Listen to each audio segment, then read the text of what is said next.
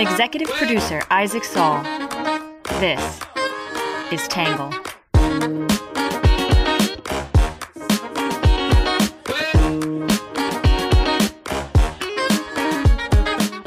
Good morning, good afternoon, and good evening, and welcome to the Tangle Podcast, a place we get views from across the political spectrum, some independent thinking, and a little bit of my take.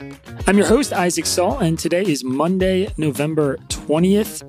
Today, we are going to be talking about the government funding bill, the continuing resolution, a stopgap funding bill that was signed by President Biden late last week.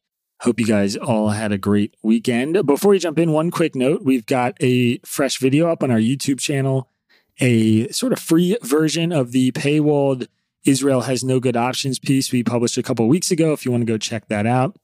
And yeah, we encourage you generally to go subscribe to our YouTube channel. It is a new platform for us, it is a place where we are pushing all sorts of different content and will continue to. And we're also introducing some new faces, some different members of the Tangle team who are putting some stuff out on that page in the coming weeks. So it would be awesome if you went and subscribed, like the channel, etc.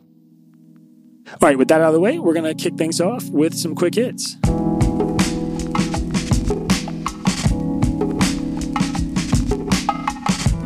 First up, special counsel Robert Hur is unlikely to file charges related to the investigation into President Biden's handling of classified documents as vice president and senator though his report is expected to be very critical of Biden. Separately, special counsel David Weiss has subpoenaed Biden's brother, James, as part of a grand jury investigation into Hunter Biden's finances. Number two, Israel and Hamas are nearing a deal for the release of over 200 hostages in exchange for the release of roughly the same number of Palestinian women and children in Israeli prisons. Separately, Yemen's Houthi rebels have seized an Israeli cargo ship and taken 25 crew members hostage. Number three, Microsoft hired Sam Altman, the former CEO of OpenAI, who was forced out this weekend. Altman's shock departure from the company behind ChatGPT has been shrouded in mystery. Number four, Rosalynn Carter, the former U.S. First Lady, died at the age of 96 due to complications from dementia. Her husband, former President Jimmy Carter, is 99 years old and in hospice care. Number five, House Republicans are releasing around 95% of the 44,000 hours of security footage from January 6, 2021, over Democratic objections that doing so would create a security risk.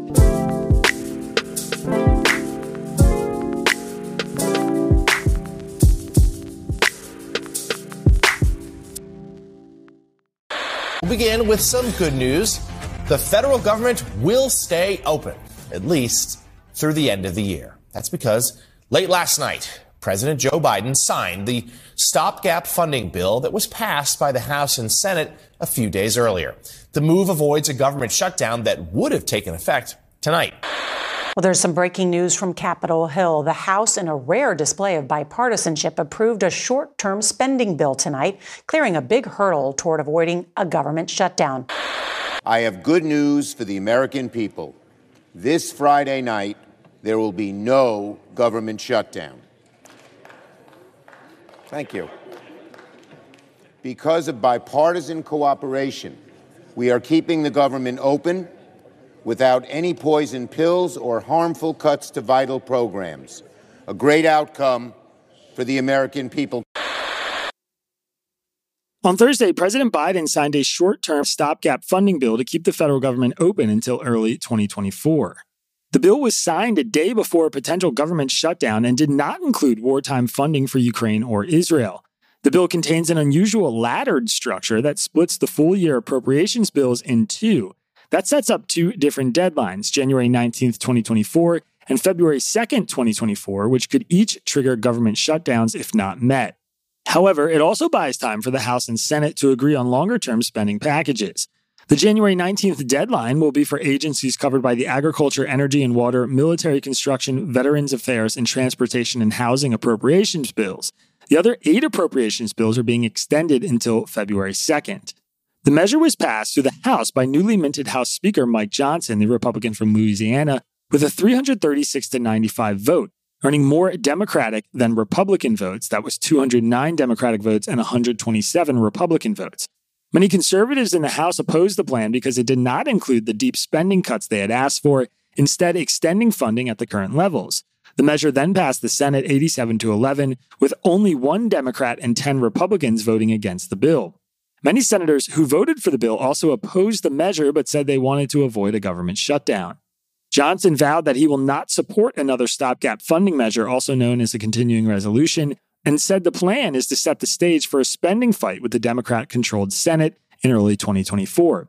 Former House Speaker Kevin McCarthy was just ousted from the position after passing a similar continuing resolution in September, just before a potential government shutdown. The bill contains no spending reductions, no border security, and not a single meaningful win for the American people, the Freedom Caucus said in a statement. Most notably, the measure did not include the $106 billion in wartime funding for Israel and Ukraine requested by the White House, border security funding desired by many Republicans, nor any humanitarian funding for Palestinians. Today, we're going to break down some reactions to the measure from the left and the right, and then my take.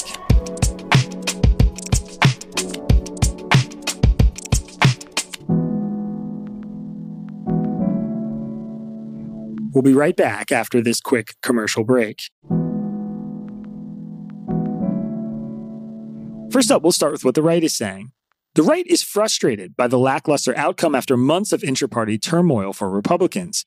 Some argue it was a mistake for the House GOP to go ahead with a short term compromise to keep the government open, while others say Speaker Johnson did what he could with limited options. The fiercest critics of the bill say the GOP has again shown it will never truly fight for the will of its voters. The Wall Street Journal editorial board said that, like Kevin McCarthy, Mike Johnson had no choice other than to rely on Democrats to keep the government open. What's the difference between the bipartisan stopgap funding bill that passed the House Tuesday under new Speaker Mike Johnson and the September equivalent passed under former leader Kevin McCarthy? Answer nothing but the self defeating Republican drama, the board wrote.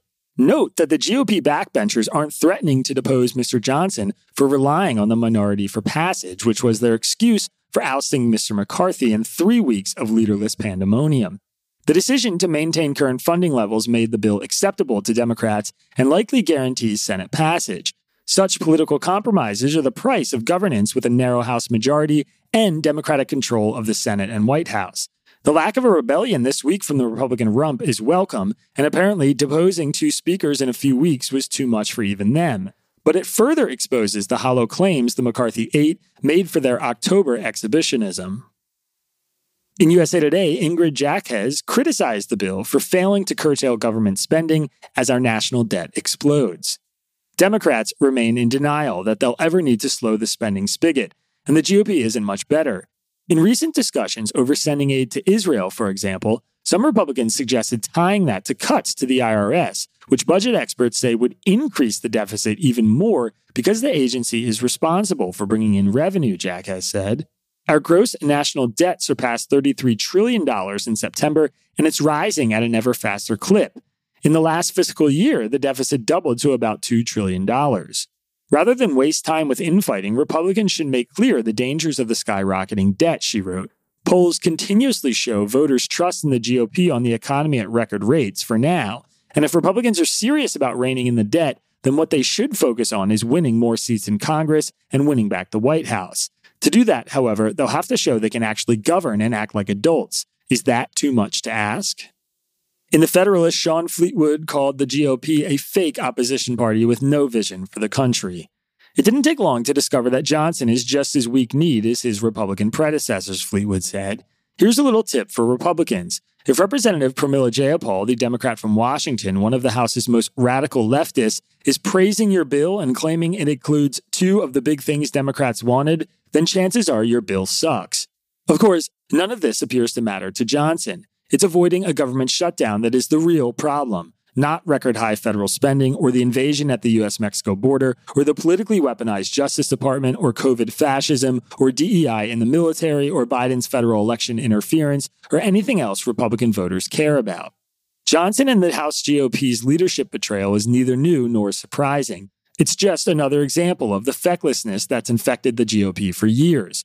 Recall last year when Senate Republicans helped Democrats pass legislation that declared war on the institution of marriage and religious liberty, targeted Second Amendment rights, and increased federal spending, Fleetwood said. Outside of a few elected Republicans, the majority of the GOP is a fake opposition party. They never fight on issues that matter when they matter and routinely cave on the major political fights of our time.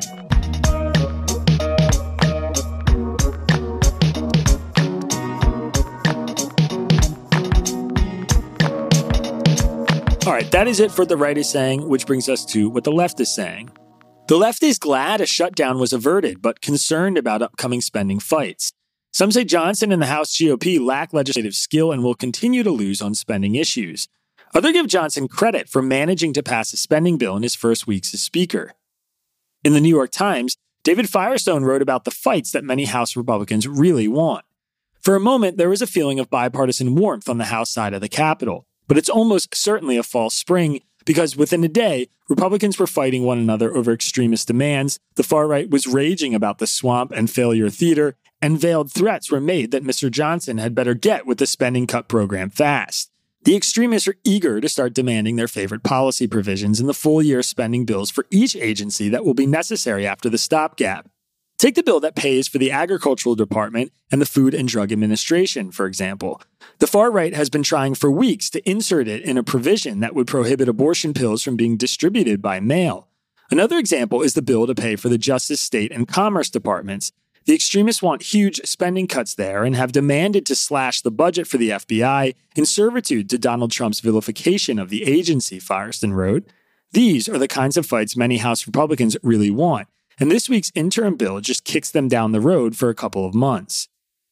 In Newsweek, David Faris said, Get used to House Speaker Mike Johnson capitulating. Johnson and his fellow radicals are like the political equivalent of pre parenthood adults who look on in horror at the compromises and concessions that parents make to their small kids to get through the day. To the Freedom Caucus, McCarthy caving again and again on budgets was like watching bone tired parents defrost macaroni and cheese for dinner and still have to bribe their way through a brutalizing experience, Faris wrote. All of which is a way of saying it's been highly entertaining watching Republican ideologues come to terms with reality, like someone who keeps ordering Muppet sandwiches at a restaurant and harumphing when told it's not possible. The grand delusion of the House radicals is that the only thing standing between them and implementing policy via extended tantrums and extortion is the wrong leadership, Faris said.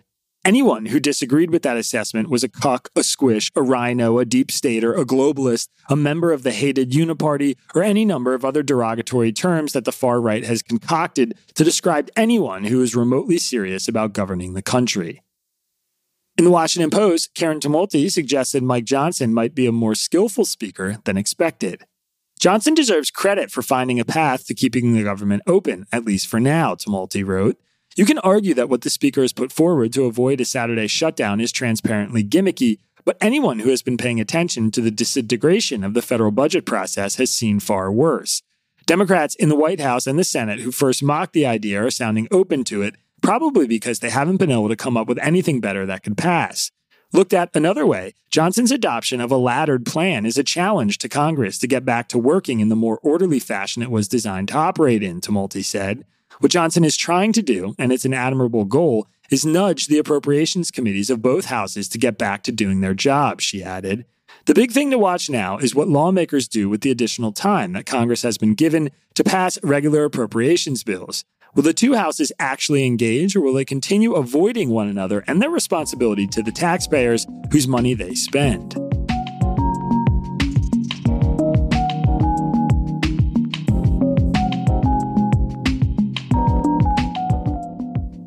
Right, that is it for what the left and the right are saying, which brings us to my take. So, when Mike Johnson was chosen as Speaker, I want to read a little part of what I wrote about his inexperience.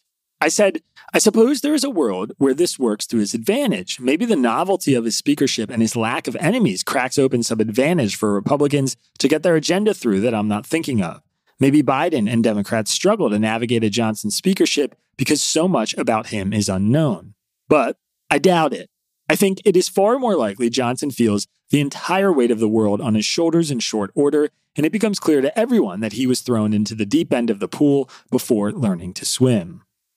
So I wrote that a few weeks ago, and it wouldn't be fair to pass judgment on Johnson as Speaker based only on this laddered stopgap funding bill. So I'm not going to. His solution is one to an impossibly difficult situation that he was dropped into with very little time to negotiate.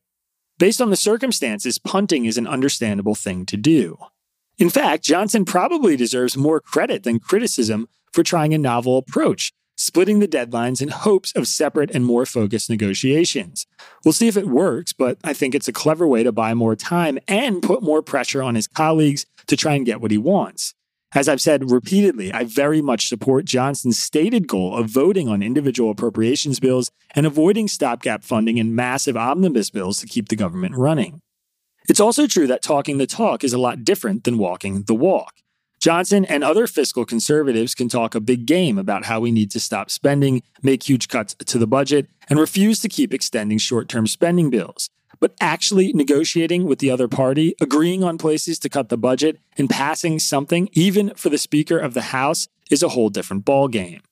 To reiterate, Johnson was thrown into some of the most high stakes negotiations with some of the most powerful people on the planet as a relatively green U.S. representative.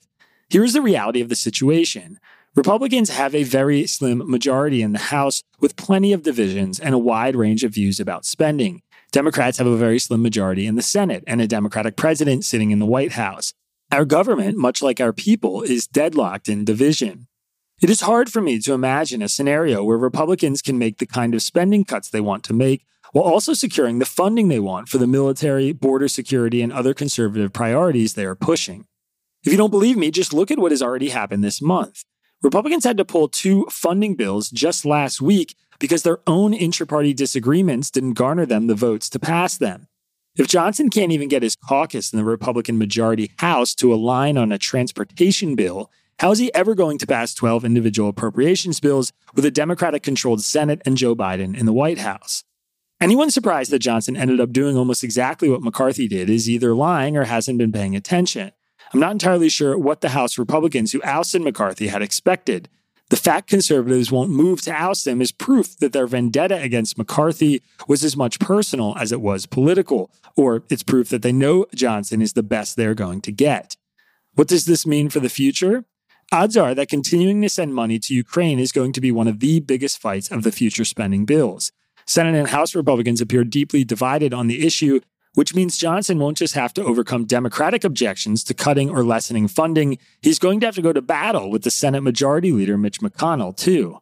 All the while, the most obvious solutions to cutting spending, reforming Social Security, or raising taxes are two things both parties continue to avoid. Johnson's days as Speaker have just begun, but the reality of the hand he's been dealt is starting to settle in.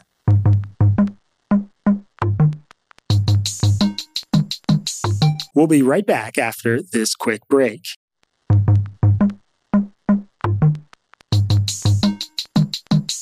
All right, that is it for my take, which brings us to your questions answered. This one's from Kim in Utah. Kim said, I've heard people say if Donald Trump was still in office, the war in Ukraine never would have started. Putin would have been too afraid of Trump. They say similar things about the ramping up of other communist activities around the world recently, too, such as China's activity in Cuba. How true or false do you think that statement is? Okay, so first of all, I think it's impossible to really say, but I'm happy to share the arguments for and against the best way I see it and then briefly give my own view. The best argument that this wouldn't have happened under Trump is first and foremost that it didn't happen under Trump. He was president for four years, and Putin did not invade Ukraine in that time. Trump was often criticized for his praise of the authoritarian leader, but their relationship seemed to give him an open line to Putin. It's plausible that Trump, receiving intel that an invasion might be imminent, could have used straightforward diplomacy to talk Putin off the ledge. It's also true that Trump's foreign policy was pretty unpredictable, at least in his rhetoric. Nobody was ever totally sure what he would do. Notable decisions like the assassination of Qasem Soleimani left a lot of mystique around Trump's positions, and it's possible that Putin feared an invasion would have provoked a response he was unprepared for. It's also possible that Trump would have wanted to preempt any such invasion given the war's impact on increasing food and gas prices, something Trump would have wanted to prevent. This is likely why some 62% of Americans believe Putin would not have invaded under Trump. On the other hand, the most important thing to remember about Putin's invasion is that it was long planned. Put simply, Putin views the fall of the Soviet Union as the greatest geopolitical catastrophe of the century He has long sought to bring Ukraine back under Russian control, and no president was likely to be able to dissuade him of that vision.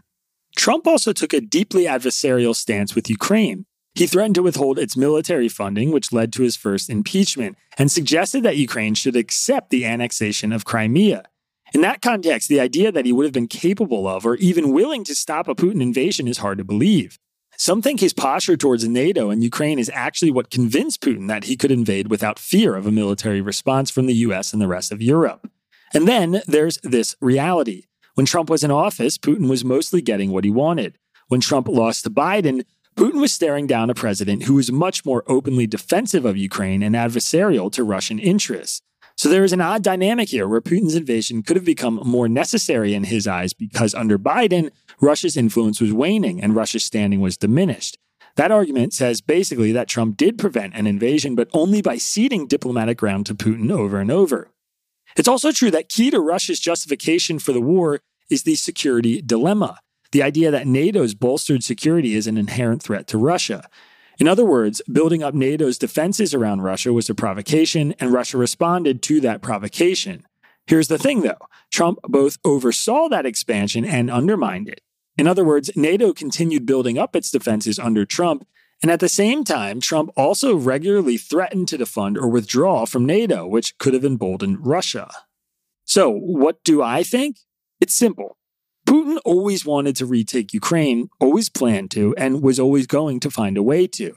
It just so happened that he thought the clearest path forward to do so was through an all out invasion in 2022.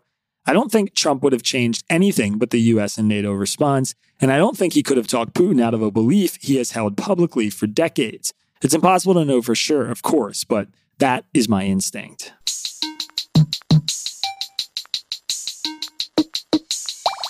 All right, that is it for your questions answered, which brings us to our under the radar section. President Biden's campaign is considering launching a TikTok account to connect with young voters, even as his administration has banned its use on government devices and continues to try to regulate the app. The decision comes at a time when a bipartisan coalition of politicians and think tanks have raised concerns about TikTok's security and in the wake of a wave of negative stories about the app.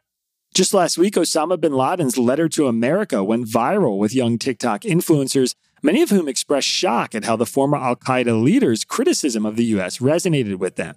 And yet, those same young voters are crucial to Biden's 2024 chances, which is why he's considering using the app for voter outreach. Axios has the story, and there's a link to it in today's episode description.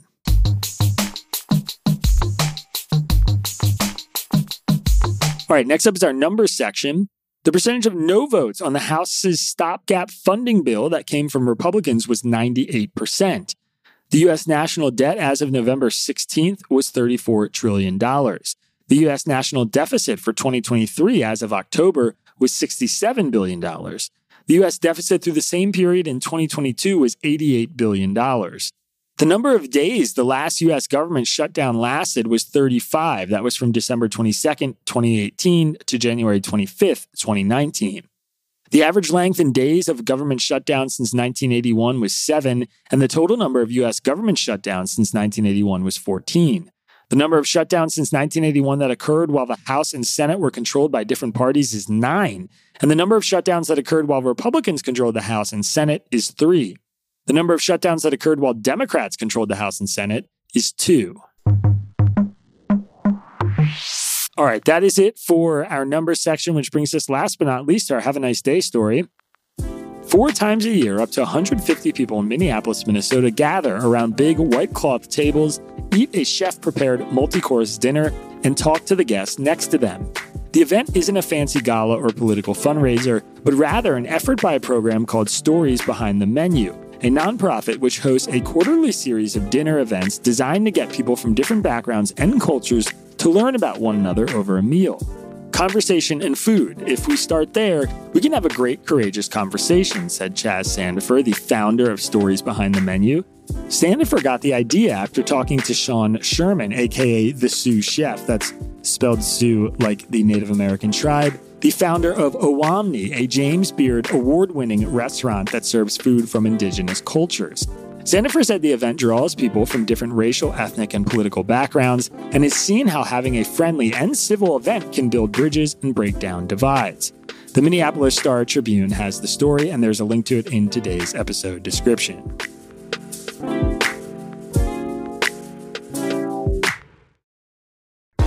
All right, that is it for today's podcast. As always, if you want to support our work, please go to readtangle.com forward slash membership and consider becoming a member. We'll be right back here, same time tomorrow. Have a good one. Peace. Our podcast is written by me, Isaac Saul, and edited and engineered by Jon Lall. The script is edited by our managing editor, Ari Weitzman, Will Kaback, Bailey Saul, and Sean Brady. The logo for our podcast was designed by Magdalena Bokowa, who is also our social media manager.